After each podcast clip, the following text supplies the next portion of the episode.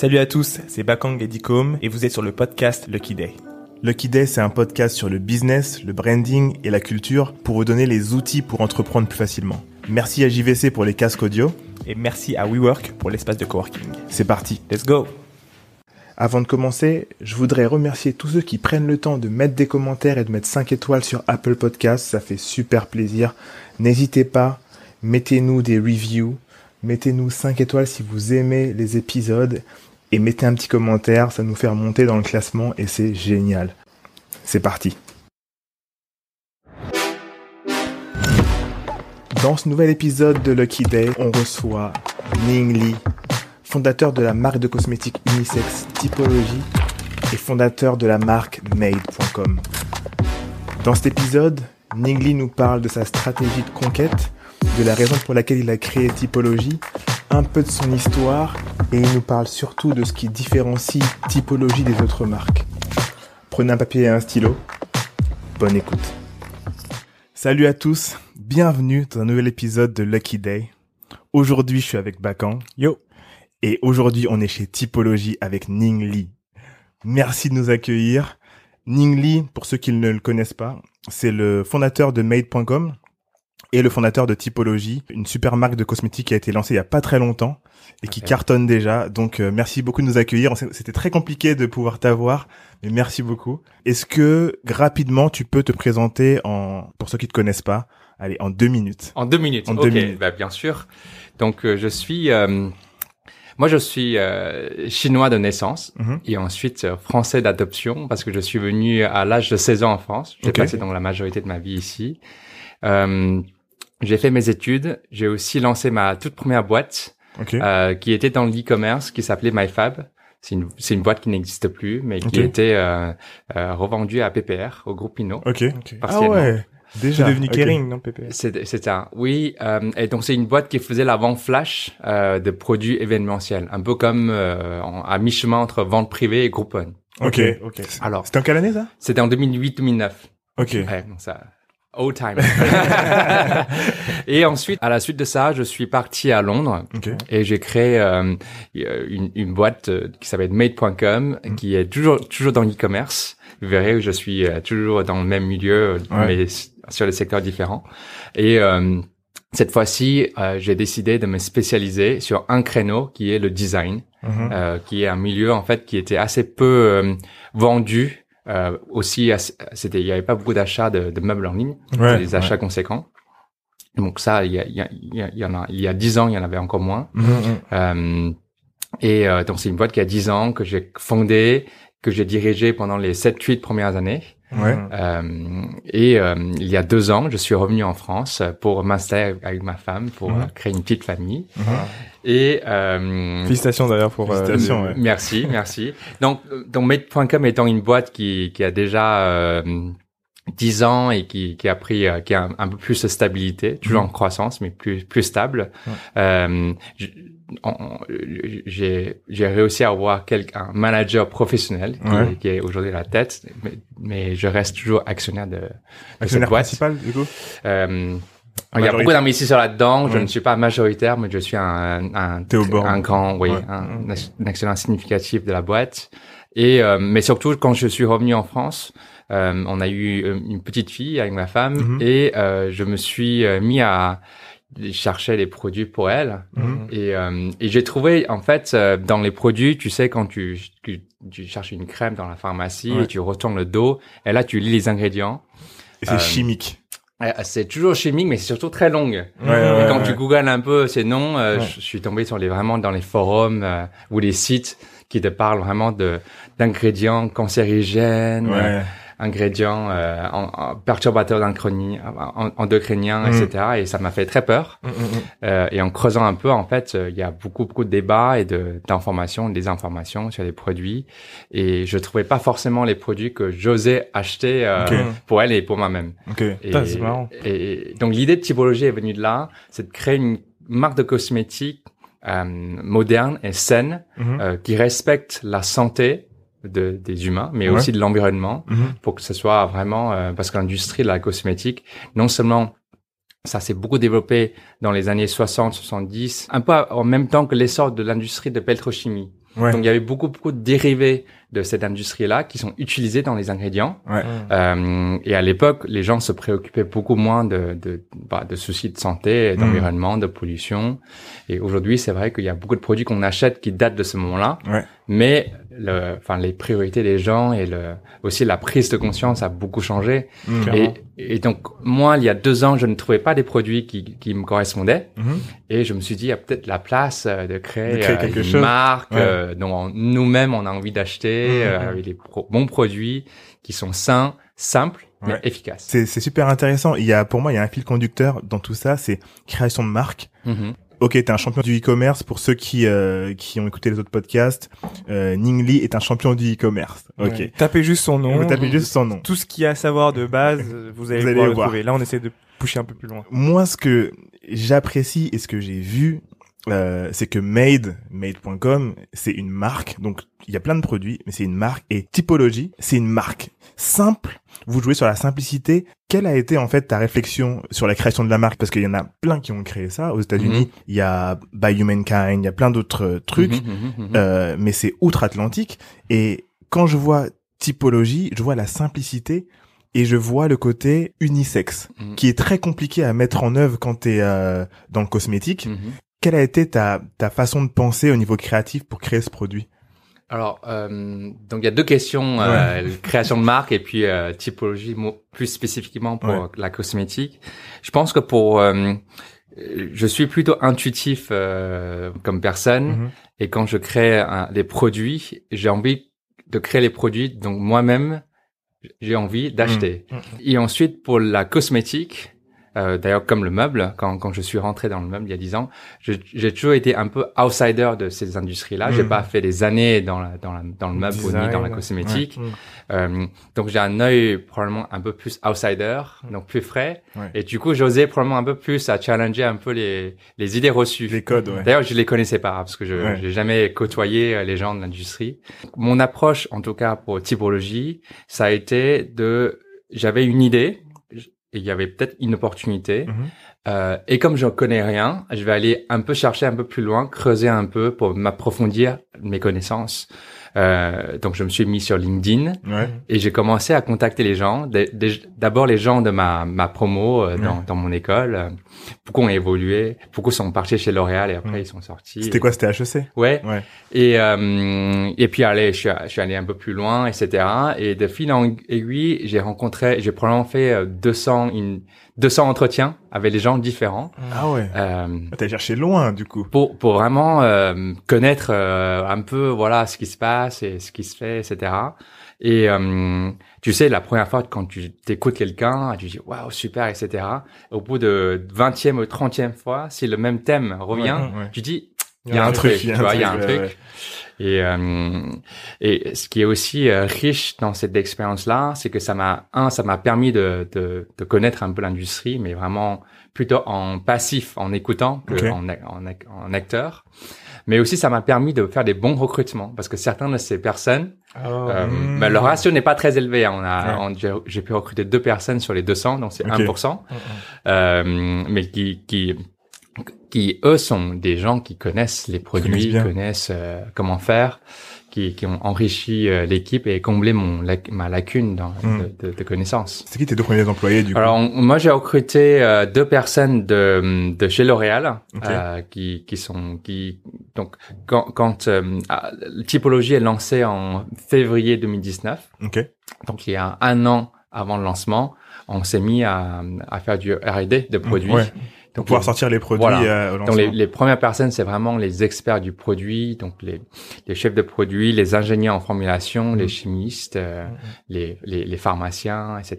Tout en interne, du coup. Tout en interne. Tout en interne. Oui, enfin, on a beaucoup de gens de, de, de produits en interne. Ok. Le, le business du cosmétique, c'est un peu comme le business de la food. C'est un, c'est un, Ah oui. c'est une catégorie en fait de l'émotion beaucoup parce que finalement t'es, euh, on est quand même sur un produit et on veut créer une relation avec ce produit-là. Comment est-ce que euh, toi qui as vraiment un historique du e-commerce, comment est-ce que vous avez réfléchi cette connexion euh, émotionnelle avec vos clients à travers euh, finalement euh, votre Mhm. site internet Mhm. Est-ce que c'est une stratégie? Est-ce que vous y réfléchissez? Bah, je pense que tous les produits qu'on vend, a une relation euh, émotionnelle avec les gens. Mm. Après, ça peut être une émotion euh, différente. Ouais. Même quand, quand on achète chez, chez Amazon, qui est un site très très fonctionnel, Ouais. il y a une sorte de connexion avec le, c'est la confiance. Mm, mm. Donc pour moi, à la fin, le terme, le mot qui compte le plus, c'est la confiance. Tu- Après, tu peux avoir des personnalités différentes de marques et tu, tu vois, tu, tu mets toujours un peu toi-même dans ton produit et ça, ça devient un peu euh, le, le miroir de, de, de, toi-même. Mais la, comment on crée la confiance, euh, en tout cas, qui est très important pour une marque, ça l'est encore plus pour du e-commerce parce que les gens te connaissent pas. Exact. Ouais, ils te voient ça. pas, ils te Mm. disent bah est-ce que c'est un site, euh, est-ce que c'est l'arnaque, Mm, ouais. Pourquoi je devrais faire confiance Exact. alors que je te connais pas, tu vois Euh, Donc tu dois faire une presque un effort supplémentaire pour convaincre les gens que c'est bah, tu es digne de confiance et que tu les gens peuvent faire pour venir chez toi pour Mm. acheter et tu seras livré, etc. Aujourd'hui, enfin, on vit dans un monde aujourd'hui où euh, les reviews, donc les Ah témoignages, archi ont important. plus de pouvoir que un article chez Vogue. Oui. chez- Et on, on, on fait plus confiance à quelqu'un qui nous est étranger Mhm. et qui va laisser un commentaire Mhm. que euh, un, un magazine. Euh, Donc moi, je voulais savoir, est-ce que déjà, question plus large, quel est l'objectif ou plutôt qu'est-ce quelle est ta vision pour le site typologie? Est-ce Mhm. qu'il va avoir, euh, étant donné que le consommateur change, avant on était sur des consommateurs Mhm. euh, qui n'avaient aucune connaissance entre guillemets du cosmétique. Aujourd'hui, ces consommateurs-là, c'est connaissent le cosmétique, peuvent aller se renseigner et justement cherchent plus de transparence. Transparence, ouais. Mhm. Alors, bah, vraiment, c'est vrai. Quelle est ta vision pour le site euh, typologie dans le futur? Qu'est-ce que tu vois? Est-ce que tu Ah, vas ouais. en, en Amazon? Ouais. ou en ou un truc un peu plus d'édito. Bah, je pense qu'il y a quand même la place pour beaucoup de, de, de marques différentes. Il, y a, il y aura toujours beaucoup de marques. Pour nous, on- je pense qu'il y a, il y, a, il y a un principe qui est très important, c'est de supposer par défaut que le consommateur est smart et intelligent. Mmh. Je pense que le, quand tu quand tu vois ce qui se passe dans le milieu de la cosmétique, Ouais. euh, le, déjà c'est une industrie qui fait beaucoup de pubs. Ouais. Mm. Et quand tu te balades dans la rue, tu vois les affichages, tu vois euh, une belle, souvent une belle mannequin euh, Ouais. avec un, un pot de crème ou sérum et dit anti-âge. Et la femme n'a pas un seul ride. Et, et ce qui est drôle, c'est que quand j'ai ren- rencontré les directeurs ou les directrices marketing de ces grands groupes, bah, bien sûr qu'ils ont des années, euh, 10, 20 ans, eh bien, elles ont tous des rides. On a tous des rides, c'est la vie, tu vois. Donc je me dis, est-ce que je suis le- la seule personne à être sceptique de ce- ces, ces pubs Mm. ou alors il y a un truc qui a évolué, mais l'industrie a toujours continué à faire pareil? Mm. Donc, le, le, la vision de typologie, c'est de dire le consommateur est intelligent et traitez-le et traitez-la comme tel. Mm. Ok. Donc, on leur parle comme des adultes intelligents qui savent, eux, discerner le produit. Mhm. C'est pour ça qu'on met beaucoup d'accent sur les actifs et sur le sur, sur tout ce Les qui est factuel Mhm. de produits plutôt que faire un claim de pouvoir magique, euh, Ouais. pouvoir révolutionnaire de produits qui va vous faire rajeunir à 10 ans. Non, on vous vend des produits qui vont être euh, efficaces, fonctionnels pour un certain une certaine préoccupation de la peau Mhm. et, et euh, on vous- on- quand on vend un produit, on met des actifs vraiment pour les résoudre euh, dans Pour cette les direction-là, problèmes. pas un truc qui fait tout, euh, qui vous fait rajeunir. Enfin, c'est Mm. pour nous en fait, euh, c'est c'est du c'est des pratiques de, qui sont prou- qui ont été prouvées, euh, des tactiques marketing, mais Mhm. le monde a évolué. Il faut Ouais. que nous aussi on évolue. C'est intéressant.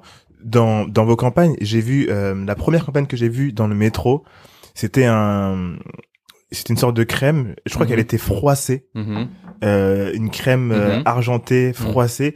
Et en fait, quand je l'ai vu, je me suis dit, ok, les mecs, ils ont osé mettre un produit froissé et ne rien mettre d'autre. Il n'y avait pas de mannequin euh, sans rides, etc. Mhm. Et en fait, j'ai l'impression que votre focus, au final, c'est que le produit. Le produit, euh, aussi, je pense que c'est un- c'est une, c'est une façon de montrer que c'est unisexe. Ça, c'était une volonté, comme tu disais, de ne pas forcément montrer de gens. Mhm. Euh, Alors, euh, à la fin, on, on vend toujours un produit. Ouais. Donc, euh, dans la communication, euh, on met beaucoup en avant euh, le, le- le- tout ce qui est factuel, donc Mm. tout ce qui est beaucoup autour du produit. Et après, du fait qu'on n'a pas choisi de mettre en avant un visage, Ouais. euh, des égéries. Égérie, un, parce ouais. qu'on peut pas se permettre de les payer, ça coûte cher. Et deux, on trouve que c'est pas forcément très moderne. Mm. Ça me peut...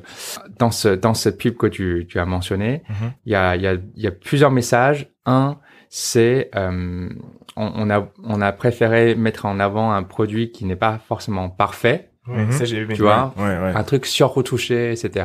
On- tout le monde sait que c'est pas vrai. Moi j'avais l'impression que c'était à la maison moi. Oui, J'avais cette sensation de oh c'est quand je laisse un produit que j'ai utilisé à la maison, il Mhm. est comme ça. Mm. Et ça j'ai adoré ça. Et puis euh, c'est pas des. On a aussi mis mis en avant un produit dans le- euh, avec un, un- des mots très simples pour expliquer. C'est un- c'est une crème hydratante. Ouais. Elle fait hydrater. La peau a besoin de- d'hydratation, Mhm. mais elle va pas faire euh, Des miracles. des euh, miracles ouais. parce que voilà, ça. C'est une bonne crème hydratante. Oui, et c'est c'est une crème qui a neuf ingrédients, euh, à l'inverse des, de beaucoup de crèmes qui sont composées de 20 à 30 ingrédients, donc tu sais pas pourquoi. Mm, mm, mm. Mm. Euh, T'as fait le choix finalement de partir sur sur donc le D2C, donc tu es direct ton consumer, et euh, on sent bien que le, le le client est vraiment au centre de tout ce que vous faites, Consumer centrique. consumer centrique du coup, pour utiliser tous les termes blabla. Il fallait que je le place, celui-là. mais euh, mais du coup, euh, qu'est-ce que euh, vous mettez en place? Est-ce que vous créez euh, et ça c'est vraiment parce que je me dis que les gens qui nous écoutent vont se dire ok moi j'ai un site internet comment je fais pour créer différents types de à quel niveau vous connectez avec votre consommateur? Hmm. Hmm. Bah, je pense que d'abord, euh, nous-mêmes sommes des consommateurs de Hmm. nos produits. C'est comme ça qu'on arrive à vraiment vivre euh, et sentir les frustrations euh, des gens et à essayer de, de les résoudre. Ensuite, le, le client, quand on est D2C, et vous le savez bien, on est en relation directe avec le client avant la vente. Mhm. Donc les gens euh, décrivent pour dire bon qu'est-ce que ça fait, etc. Mais aussi après la vente. Donc c- ça c'est un côté hyper important et très crucial. C'est que quand on lance un produit, on sait tout de suite que si c'est un bon produit ou pas. Déjà on a Mm. beaucoup de data, Mm. mais aussi si le produit n'est pas parfait, ce qui est le cas de souvent de beaucoup de nouveaux produits. Et quand sûr, voilà, tu reçois des feedbacks très rapidement au bout d'une semaine pour améliorer. Alors que quand on vend, quand on est dans les grands groupes euh, P&G, euh, Unilever, c'est pas les grands, c'est pas les pour pour beaucoup de leur chiffre d'affaires, Mhm. essentiellement, ce sont les boîtes B2B parce que leurs clients, c'est pas vous, C'est Monoprix. c'est Monoprix, Ouais, ouais, ouais, c'est ouais, les pharmacies. C'est B2B2C, du coup. C'est ça. ouais. Donc pour eux de récupérer des feedbacks, bah il faut que ça soit filtré par euh, celui bah, Monoprix, pharmacie. Et eux, ils font, ils ont pas vraiment de système de collecte de feedback. Mm, Mais s'il y en a, c'est du panel, c'est des, c'est c'est pas, c'est incomplet, et c'est lent. Mm, L'avantage de D2C, c'est que tu, tu, tu peux demander en amont et tu peux demander en aval. mm. Et ça, tout ça, ça tourne très vite. Alors, j'ai vu qu'il y avait beaucoup de, de marques de cosmétiques qui faisaient des questionnaires, tu vois, pour le sur-mesure. On en connaît tous aux États-Unis, etc. C'est un pari que vous avez pris, vous, ou pas? De demander, demander, alors, on, Pour on, faire les on pose des questions pour guider les achats. Mm. Donc, si on ne sait pas exactement ce qu'on veut, parce que c'est toujours, c'est un peu technique, le Ouais. soin de la peau. euh, donc, on pose des questions pour les guider dans les achats, mais c'est pas des produits qui sont euh, customisés comme tu l'entends. Ouais. Euh, C'est, c'est, pour, pour- moi, c'est un autre créneau. La customisation, elle est au niveau des, enfin, du choix du produit. C'est voilà, vous avez tel type de peau, voilà Mhm. les produits qui Mhm. vont vous correspondre. Oui, en fait, nous, on n'a pas envie de faire des produits miracles qui résout euh, tous les problèmes. Mhm. Et quand tu le fais, quand tu, as, tu fais un produit qui fait tout, forcément, il est un peu moins bon pour, pour, chacun. Pour chacun. Voilà. Exactement, exactement. Et nous, on fait des produits qui sont très spécifiques, mais qui sont chacun très très bons, très Mhm. très concentrés pour un actif, pour un problème, Mhm. euh, pour un type de peau et pour une zone d'application, etc. Euh, donc, on a une centaine de produits. Euh, Centaines de produits, là, oui. aujourd'hui? oui. Et donc, quand les gens viennent, on leur pose les questions pour les guider pour faire le choix. Mm. Donc, c'est un peu le, c'est presque une pharmacie et tu rentres là-dedans et on, on te conseille pour, voilà, tu me dis, voilà, j'étais là, j'ai ça, j'ai ça, j'ai ça, j'ai envie de résoudre ça, ça, ça. Mm. Et on te recommande les produits à acheter. Il y a le côté un peu apothicaire, ça, j'ai l'impression que vous aimez ça. bien ça. C'est ça. C'est, c'est, c'est en fait, il y a le côté un peu apothicaire, mis au goût du jour. Si tu devais ouvrir un, un point de vente éphémère, à quoi ça ressemblerait pour toi? Je sais pas. On, Tu sais pas on a, on a jamais, euh, on a fait des pop-up, on a fait des pop-up chez Merci, Ah, dans. Houston, etc. Mais on n'a pas, euh, on, on s'est, on s'est pas encore euh, posé sur la question de, de, de point de vente physique. C'est déjà assez compliqué en réalité de bien faire le digital. Ouais. Euh, on s'est dit peut-être euh, dans quelques temps, mais Ouais. pour l'instant, on n'a Mm. pas le, on on n'a pas la confiance pour bien le faire. Et si on n'a pas confiance pour bien le faire, autant ne pas le faire. Ouais. Ça c'est important ce que tu viens de dire. Quand t'as pas la confiance pour faire un truc, des fois autant ne pas le faire et se focus sur euh, ce Mhm. que ce que tu dois faire. Oui. Nous, on a trop fait sans avoir confiance. Sans avoir- Après, il faut se lancer et tester. Ouais, Mais euh, nous, on avait, euh, on a la chance d'avoir un canal qui qui qui marche très bien, Mm. qui fait la croissance stable tous les mois. Mm. Qu'on se dit d'abord, il faut se concentrer là-dessus plutôt que courir deux lièvres à la fois. Mm. Il y a, il y a un truc qui a fait les, les gros titres, c'est une levée de 10 millions que vous avez fait au début, avant le lancement de, de Typologie. J'ai l'impression que les gens se disent que c'est beaucoup d'argent. Mhm. Je pense que beaucoup de gens ne savent pas combien ça coûte euh, et sur combien de temps tu veux euh, être indépendant. Tu vois ce que Mhm. je veux dire Mhm. Qu'est-ce que cette levée aujourd'hui t'a permis de faire T'a permis de lancer 100 produits, ce qui, qui est, qui est assez Mhm. impressionnant. Est-ce que du coup, euh, ma deuxième question, parce que je vais enchaîner directement, tu as une vision à très long terme avec cette levée-là, ou est-ce que tu as une vision plutôt court terme? Je pense que le le contexte, je pense, je pense, est vraiment différent. J'ai eu la chance ou la malchance d'avoir créé une boîte euh, en sortant de l'école Ouais. Euh, et on a vendu à 26 ans. Donc euh, j'avais eu mon premier chèque très très jeune. Ensuite, euh, je me suis dit, je c'était un peu tôt, c'était un peu trop rapide et ça s'est un peu venu précipitamment. Euh, j'ai créé Made.com, qui est aujourd'hui un, un- un- une marque qui est présente dans 12 pays en Europe, qui Mhm. emploie, qui fait plusieurs centaines de millions de chiffres d'affaires. Et c'est une- Centaines de millions. donc c'est une grosse boîte. Ah, c'est une énorme Et, boîte. et aujourd'hui, ce qui me, ce qui me motive dans typologie, c'est pas de le créer et le vendre. Mm. Je l'ai déjà fait à 25 ans, euh, donc ça m'excite pas. Et euh, c'est c'est pas non plus tellement l'argent parce que euh, voilà, c'est ça me j'ai pas un train de vie euh, Mm. euh, extraordinaire. J'ai besoin de très peu d'argent pour être heureux, donc Mhm. d'avoir quel- quelques chèques de plus dans le compte en banque, ça me change vraiment pas la vie. Ce qui me, me motive en réalité, c'est de créer quelque chose qui va encore plus loin que ce que j'ai pré- j'ai créé pré- précédemment. Mhm. Et euh, l'avantage de d'être un entrepreneur qui qui qui peut euh, être serein et prendre une longue une vue très très long terme, c'est que je peux faire un pari à 50 ans, énorme. mais pas à 5 ans, mais 50 ans. Et je me dis dans 50 ans, je vais pouvoir créer un groupe qui pourra concurrencer L'Oréal. Pas en Mhm. 5 ans parce que c'est trop rapide, Ouais. mais en 50 ans, peut-être petit à petit, j'irai, tu vois. Eh, attendez, Ça, ça, ça, c'est ça, une vision. Ça, c'est une vision. Se dire que dans 50 ans, l'idée, c'est de se dire, je pourrais concurrencer L'Oréal ou le groupe qui existera à ce moment-là, parce que en 50 ans, il peut se passer beaucoup de choses. C'est, c'est, c'est énorme. Et c'est une belle, c'est un, un bel objectif. C'est un super objectif. Euh, moi, je veux rebondir sur euh, le produit, parce qu'il y a plusieurs choses euh, qu'on a dit là. Déjà, d'une part, vous avez du coup euh, un focus qui est sur le site internet. Vous avez beaucoup de clients. Du coup, ça vous donne de la data, en gros. Euh, est-ce que vous travaillez justement avec vos clients pour créer vos prochains produits? Est-ce que vous utilisez un peu ces informations que vous pouvez avoir? Euh, Je sais pas moi, des fois, est-ce que vos clients vous disent on a besoin de tel produit, on a besoin de tel Mhm. produit Ah oui. Comment est-ce que vous fonctionnez Les clients nous aident beaucoup euh, en feedback. On a dit, on a parlé tout à l'heure de, de feedback en aval quand tu sors un produit Mm. et ils te donnent des feedbacks pour dire ce qui, ce que tu aimes, ce qui n'est pas, pour améliorer le produit actuel. Parfois, Mm. ils te donnent aussi des idées Mm. pour un nouveau produit. Donc ça. Après, on ne le fait pas de manière, je dirais, euh, systématique où on a voilà toujours des produits co-créés avec les Mm. clients, etc. Mhm.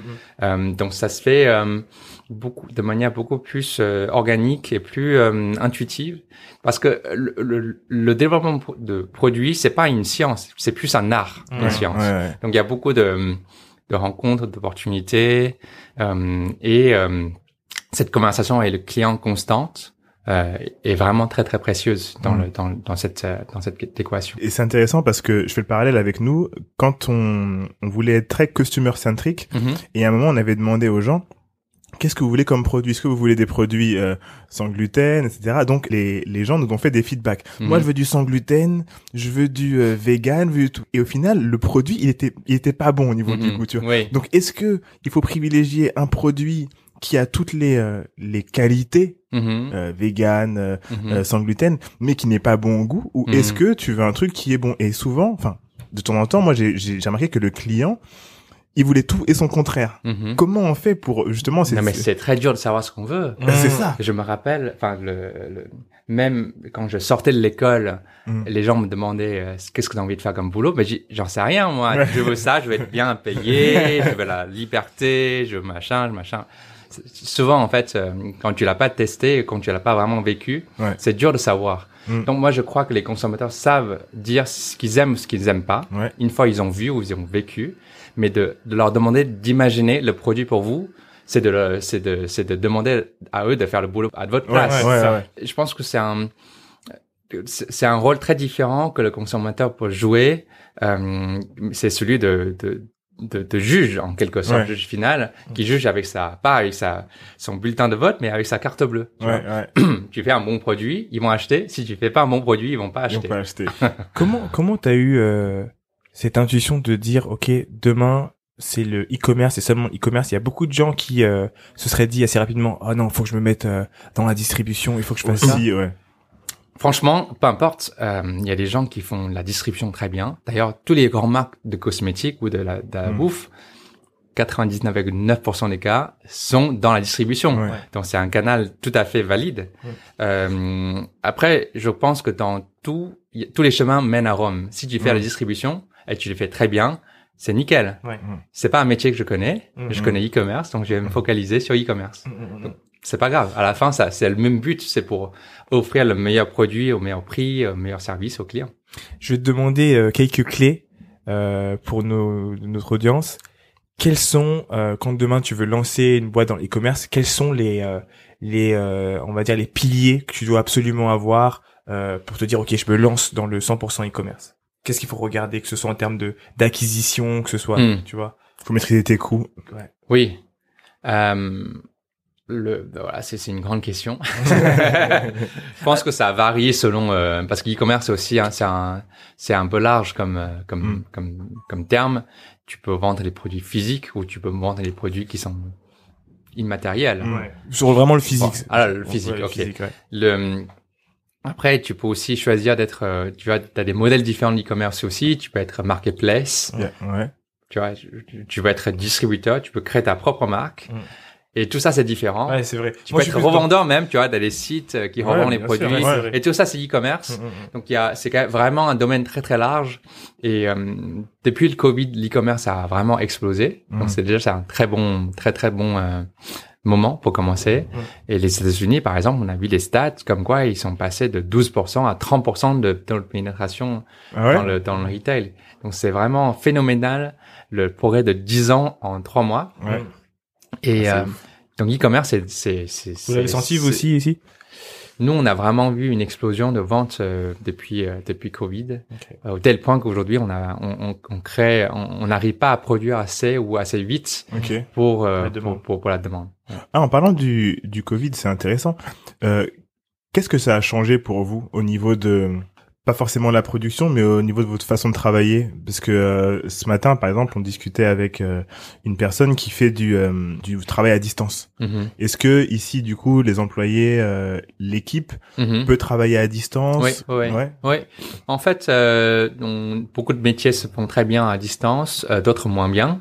Euh, quand on est quand on manipule le produit, quand on doit formuler, etc. et les outils là. sont dans le bureau, c'est plus compliqué. Mais euh, on a on a, on a bien sûr connu tout, tout le monde euh, deux mois de confinement où Ouais. euh, personne n'est au bureau, c'est en remote, les gens continuent à travailler en remote et c'était bien. Mais euh, les les gens ont- avaient envie de se voir à la fin du confinement. Donc on a fait des néanmoins on a quand même envie aussi de préserver quand même un minimum de sécurité, Mm. la santé, etc. C'est quand même primordial. Donc on a qu'on n'a pas envie que tout le monde re- revienne au bureau en même temps. Mm. Donc on a fait des tests de, de travail à distance, mais de manière partielle. Donc on a testé un jour de travail au bureau, deux jours de travail au bureau Mhm. et trois jours. Donc on teste des, un jour, trois jours, ça, deux ouais. jours, des formules différentes pour trouver le bon juste milieu. Ok. Euh, moi, il y a un truc, euh, c'est que typologie, c'est euh, finalement cette mission d'apporter des produits sains et simples Mhm. à ses clients. Euh, mais il y a un truc que j'ai remarqué, puisqu'on parle un peu du, du euh, plutôt de typologie de l'intérieur. Quand je suis arrivé dans le, dans le bureau, et c'est un sujet qui, qui nous parle beaucoup en ce moment, j'ai vu toute cette diversité au niveau Mhm. des employés. Mhm, mhm, Quelque chose qui devrait pas me surprendre. En fait, j'étais pas surpris vraiment. Mais je l'ai quand même remarqué parce que dernièrement, on va parler un peu d'actualité. C'était un vrai sujet en fait. Ah Euh, oui. T'as beaucoup de Ah oui, non de- mais complètement. d'entreprises qui ont été euh, et du coup euh, on a on a on a invité pas mal de gens avec qui on a eu euh, l'occasion justement de discuter. Et moi j'aimerais que tu nous dises déjà. Enfin, je, je, je me trouve quand même fou de poser cette question là, mais pourquoi autant de, autant de diversité Mhm. parce que je Oui. trouve normalement normal. Donc je suis un peu fou de poser la question. Et ensuite, euh, qu'est-ce qu'elle apporte Mhm. Qu'est-ce qu'elle t'apporte finalement euh, euh, pour la performance de la boîte, quoi Mhm. Oui. Euh, donc, le, donc vous, vous savez, je- on, a discuté à l'intro. Je suis né en Chine, j'ai Ouais. grandi en France, j'ai vécu huit ans en Angleterre. Ma femme elle est iranienne, donc on a, on, je, je- pour moi c'est euh, c'est assez naturel finalement ce- cette diversité euh, parce que je le vis de manière à titre personnel. Ouais. Le la, la France c'est mon c'est mon pays d'accueil donc j'affectionne beaucoup et c'est pour ça aussi je suis revenu en France pour entreprendre de nouveau. Mais en rentrant de l'Angleterre, euh, de Londres notamment, qui est un- une ville euh, finalement très très très très euh, cosmopolite Mm. euh, parce qu'il y a beaucoup d'expats de vraiment de partout. Avant le Brexit en tout cas. Euh, j'ai la ma ma seule hantise c'est vraiment de recréer une boîte franco-française euh, avec euh, voilà avec euh, tous mes camarades de l'école de commerce. Un c'est vraiment pas très drôle et deux euh, j'ai vu la puissance en étant à cré- en ayant créé une boîte basée à Londres Mm. en recrutant vraiment du monde entier d'avoir ce, ce ce edge on dit en anglais ce- Mhm. cette, cet avantage ouais. de euh, d'aller un peu euh, d'a- d'aller un peu plus loin que mes concurrents locaux. Mhm. Donc, je vous donne quelques exemples. Mhm. Donc, Made.com, basé à Londres, vendant 12 pays dans le monde, mais le staff, essentiellement, est à, est à si- siège de Londres. Donc, le, le, si on avait une culture euh, vraiment britannique, Ouais. ça aurait été difficile de, de digérer, entre guillemets, tous ces talents qui doivent mana- manager les pays locaux. Mhm. Mais quand on a les expats vraiment au jour 1 ou des étrangers, enfin de toutes les nationalités, on dilue un peu la culture locale, mais on a euh, c'est c'est une culture qui est beaucoup plus ouverte sur le monde, donc qui qui est beaucoup plus propice à l'internationalisation. Euh, donc ça c'est très important parce que souvent on crée une boîte euh, locale et on, on se retrouve toujours à la concurrencer avec les Américains, les Chinois qui ont des Ouais. échelles euh, 100 Ouais, fois plus gros et clair. on perd ouais. l'international. La deuxième chose, c'est que on est, euh, euh, j'ai toujours évolué dans le- les industries créatives et je trouve que de me- pour, pour la créativité, c'est bien quand on a de plus de perspectives possibles. Mhm. Donc la diversité pour moi, c'est pas que des couleurs ou de, d'orientation sexuelle, c'est aussi du vécu, c'est aussi euh, c'est aussi euh, des milieux sociaux différents. Plus on a de diversité, plus on se sent challengé, Mhm. plus on est capable de aussi se remettre en question et faire faire des de, de, la- de, meilleurs créatifs. Mhm. Euh, je sais pas si vous avez été impacté, vous, par le mouvement Black Lives Matter. On vous a demandé, parce que il y a, y a tous ces, ces trucs on demande, montrez-nous le trombinoscope, etc., machin. Est-ce Mhm. qu'on vous a, est-ce qu'on vous a demandé, vous, sur vos, sur vos photos Instagram, on voit personne. Mhm. Il y a- donc, Oui, donc, donc c'est assez universel, tu, vois ce que je veux Oui, dire mhm. Mais est-ce qu'on vous a quand même, euh, est-ce qu'on est quand même venu vous voir euh, pour vous demander Oui, je pense que c'était assez, euh, assez, assez. C'était des, des, des, des, des jours assez euh, actifs. Euh, donc, on, on- Typologie a une équipe très diverse Mm. Mhm. et c'était, c'était, c'était finalement aussi un choix, mais c'était pas un choix politique. Mm. Mhm. On a aussi choisi parce que c'est des choix personnels et aussi c'est des choix euh, qui sont business finalement. C'est bien pour Je pense que ça doit être le premier truc, c'est Ouais, ça doit être business. Pour tout ce que tu viens de dire, je pense, tu vois, Mhm. c'est euh, les différentes perspectives que tu mets en avant, c'est cette Mhm. edge que tu peux avoir en plus, c'est cette compréhension finalement. Mhm. Attends, mais t'as dit un truc qui est vraiment vraiment intéressant, c'est que clairement ta vision, elle est internationale. Mhm. C'est que tu réfléchis le monde Mhm. et tu t'arrêtes pas à te dire ok c'est la France franco-français. Il faut comprendre la France, il faut comprendre les Français, mais Mhm. on y est depuis très longtemps. Mais en même temps, il y a, il y a Paris et Paris, c'est pas, euh, c'est pas une seule couleur, Paris. Surtout pas Paris. Oui. Oui, non mais c'est Bien clair. sûr, oui, bien sûr. Néanmoins, les gens font quand même parfois. Tu seras étonné de voir comment, à quel point les gens sont pas Oui. divers soit Oui, dans, oui, les boîtes. C'est Ah ça qui est étonnant. et c'est vraiment étonnant et c'est vraiment ce, ce truc de se dire quand je suis arrivé ici, je me suis dit oh, t'es Mm. breath of fresh air, tu vois, genre, euh, ok, il a compris. Après, t'es comme nous, genre, quand tu Oui. regardais Délire aussi, c'était pareil. Nous, on, on est né en Mm. France, etc. c'est plus facile aussi C'est pour, plus simple de voir. pour les entrepreneurs qui ne sont pas, euh, voilà, franco, français, blancs, etc. Parce que c'est plus naturel. Et ça ne veut pas dire que quand tu, quand tu es né en France, tu as grandi Mhm. en France, tu es de, de parents euh, caucasiens, que tu ne peux pas Ah, c'est clair. euh, tu vois, adapter, je pense que c'est aussi euh, une question de...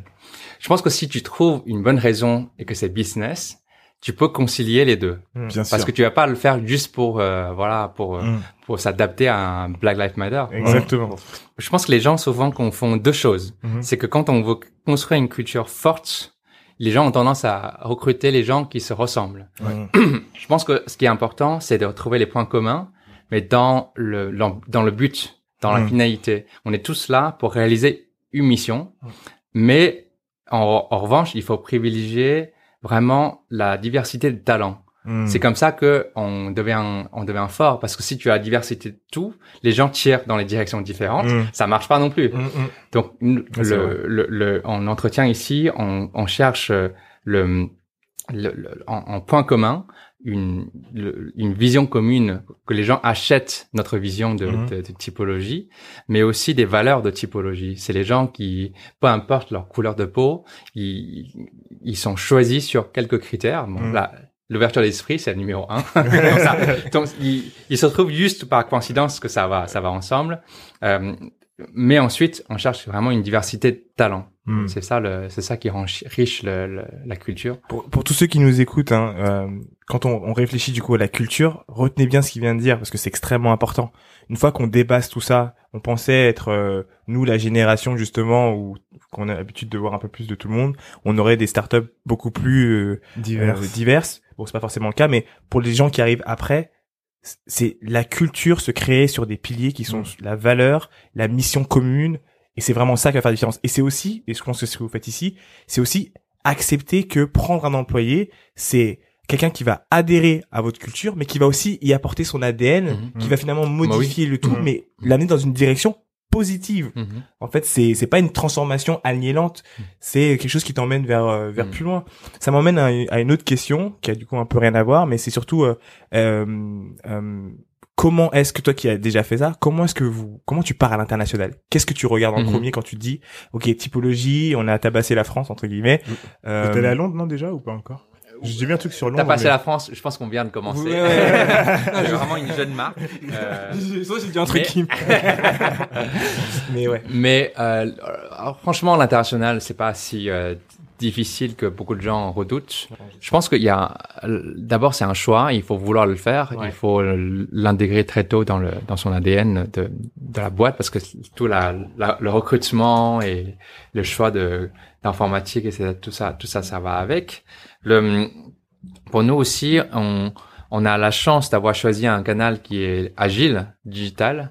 Donc on fait et quand on lance dans un nouveau pays, franchement, on a t'as jamais la certitude que ça va ça va réussir. Mm. Tu, tu vas tout faire pour réussir, mais tu, tu n'en n'en es pas sûr. Mm. L'avantage aussi quand tu es dans e-commerce et D2C, c'est que tu peux te permettre de tester des pays différents. Tu dis, franchement, ça me coûte ça, Mm. donc beaucoup moins cher en général que créer des, des réseaux physiques. Mhm. Tu dis, si ça marche, j'aurais fait cet, in- cet investissement-là et j'aurais eu ça de, de retour. Mhm. Si ça marche pas, c'est pas grave. Tu vois. Donc ça, juste pour que les gens comprennent bien, c'est il parle de faire de l'acquisition, euh, des tests de la pub, des ads, De la France. de la France et de localiser un pays et puis de faire ses tests et voir si ça fonctionne. Oui, oui. oui. Après, tu, tu peux choisir de baser ton toute ton équipe ici, Mm.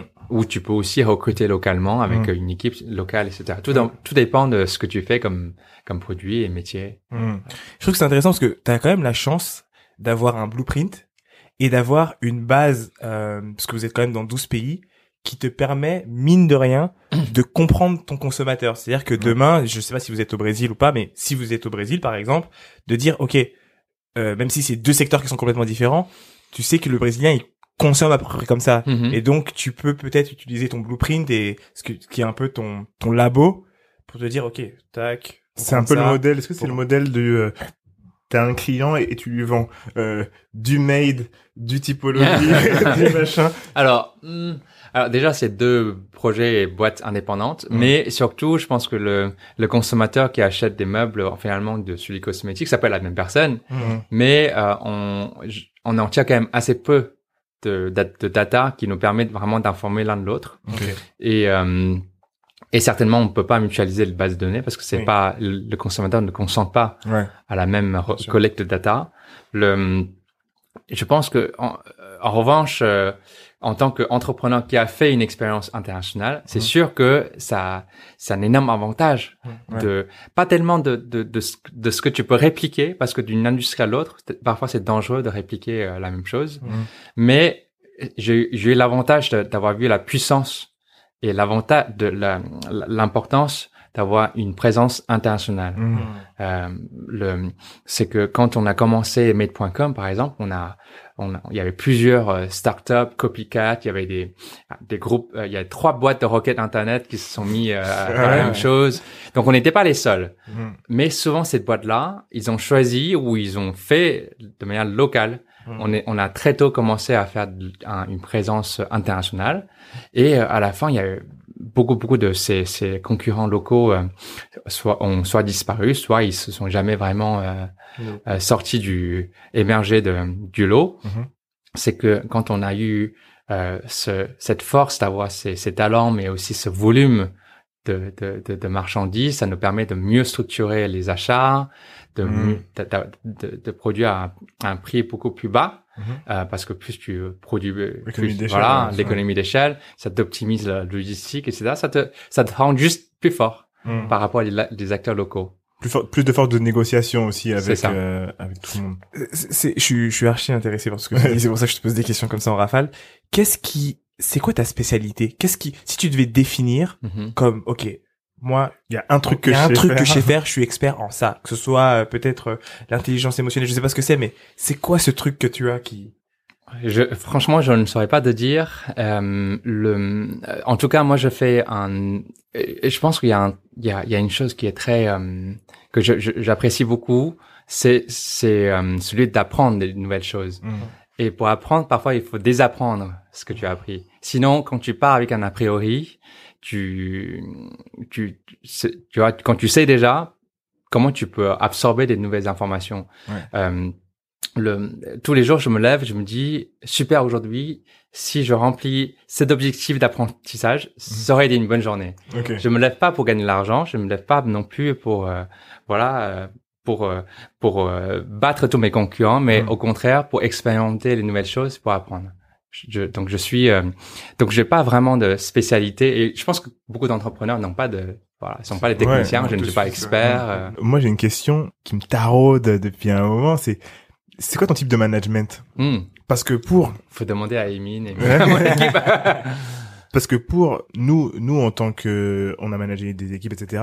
On a vu où étaient nos nos lacunes et nos points forts. Mhm, Tu vois. Oui. Toi, tu te considérerais comment? Moi, je me considère en tant que manager un peu trop laxiste, Hmm.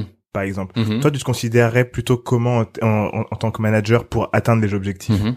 Moi, je suis exigeant. Je suis un, un manager très présent. Donc les gens, euh, les gens voient que t'es là. que je suis là.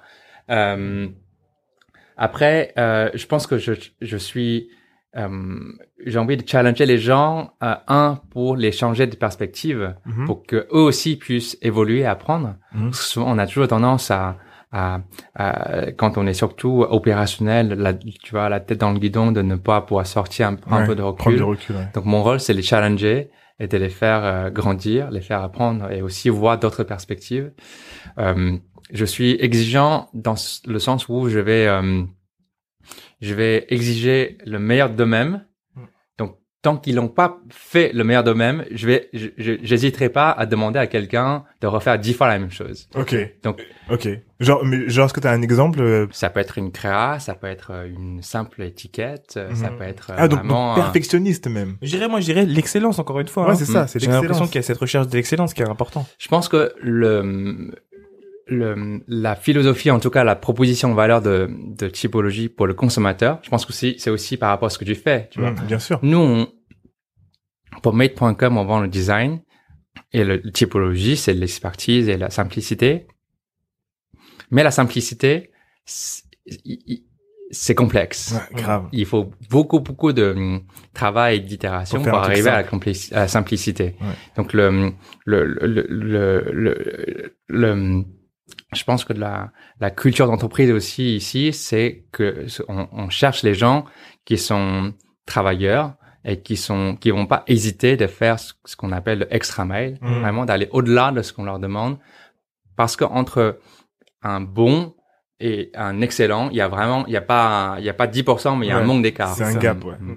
Euh, l'art de la simplicité, c'est important. C'est, c'est, pour moi, la simplicité, c'est un art, vraiment. Les gens qui le maîtrisent font les meilleurs pubs. Mm. C'est tellement compliqué de faire simple, etc. Il y a un truc euh, dans lequel on n'est pas encore allé chercher, c'est euh, tes origines. Qu'est-ce que t'apportes justement tes origines mm-hmm. chinoises? C'est pas comme si euh, t'étais né en France etc t'as quand même vécu 16 ans là-bas euh, nous on a nos origines africaines je suis né en France mais elle m'apporte énormément euh, de force et de, de perspective, dans perspective d'idées dans le business, ça m'a mhm. beaucoup apporté. Qu'est-ce que toi, justement, les origines chinoises t'ont apporté ou t'apportes finalement au quotidien? Oui, alors je pense que c'est probablement très inconscient et j'aurais peut-être pas assez de recul pour te répondre. Mm. Le, la première chose, c'est que quand euh, quand je suis arrivé en France en tant que chinois, euh, déjà j'ai pas eu euh, euh, j'ai pas et, j'ai fait après j'ai eu la chance d'avoir fait euh, des bonnes écoles. Mhm. donc je suis euh, sorti avec les gens dans ma promo euh, mais qui sont pour la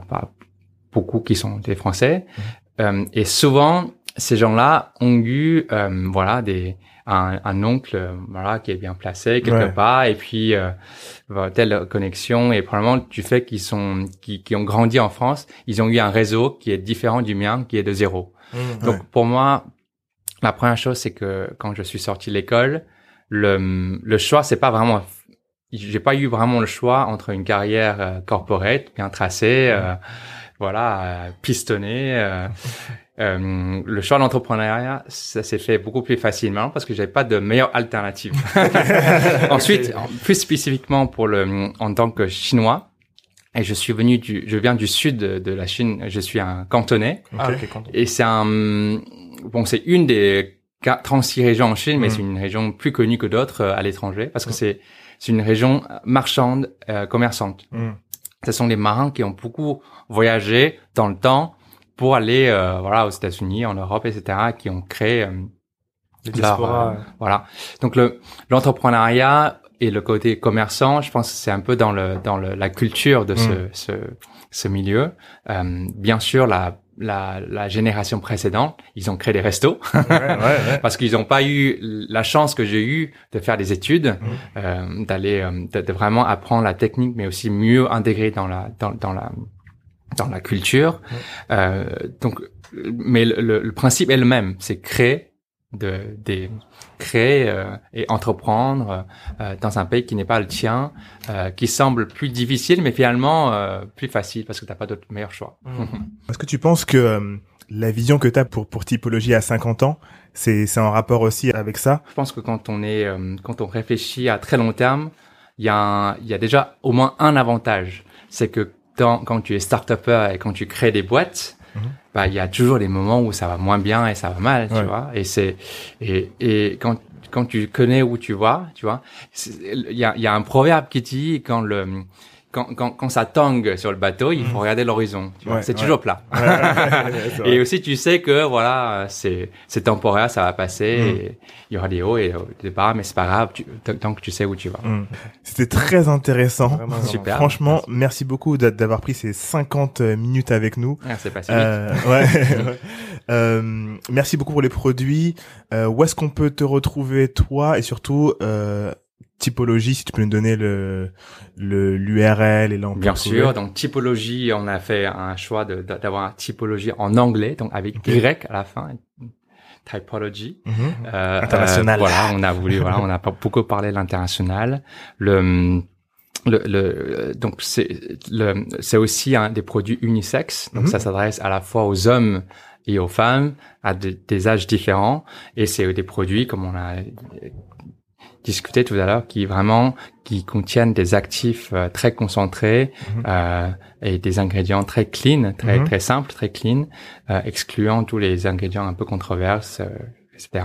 Le le, le, le, le site est disponible bien sûr 24 sur 24 Mhm. euh, et on livre. euh, là, il y a un avantage qui est qui est très important aujourd'hui, c'est que nos produits ils sont très plats, comme vous avez vu. Ouais.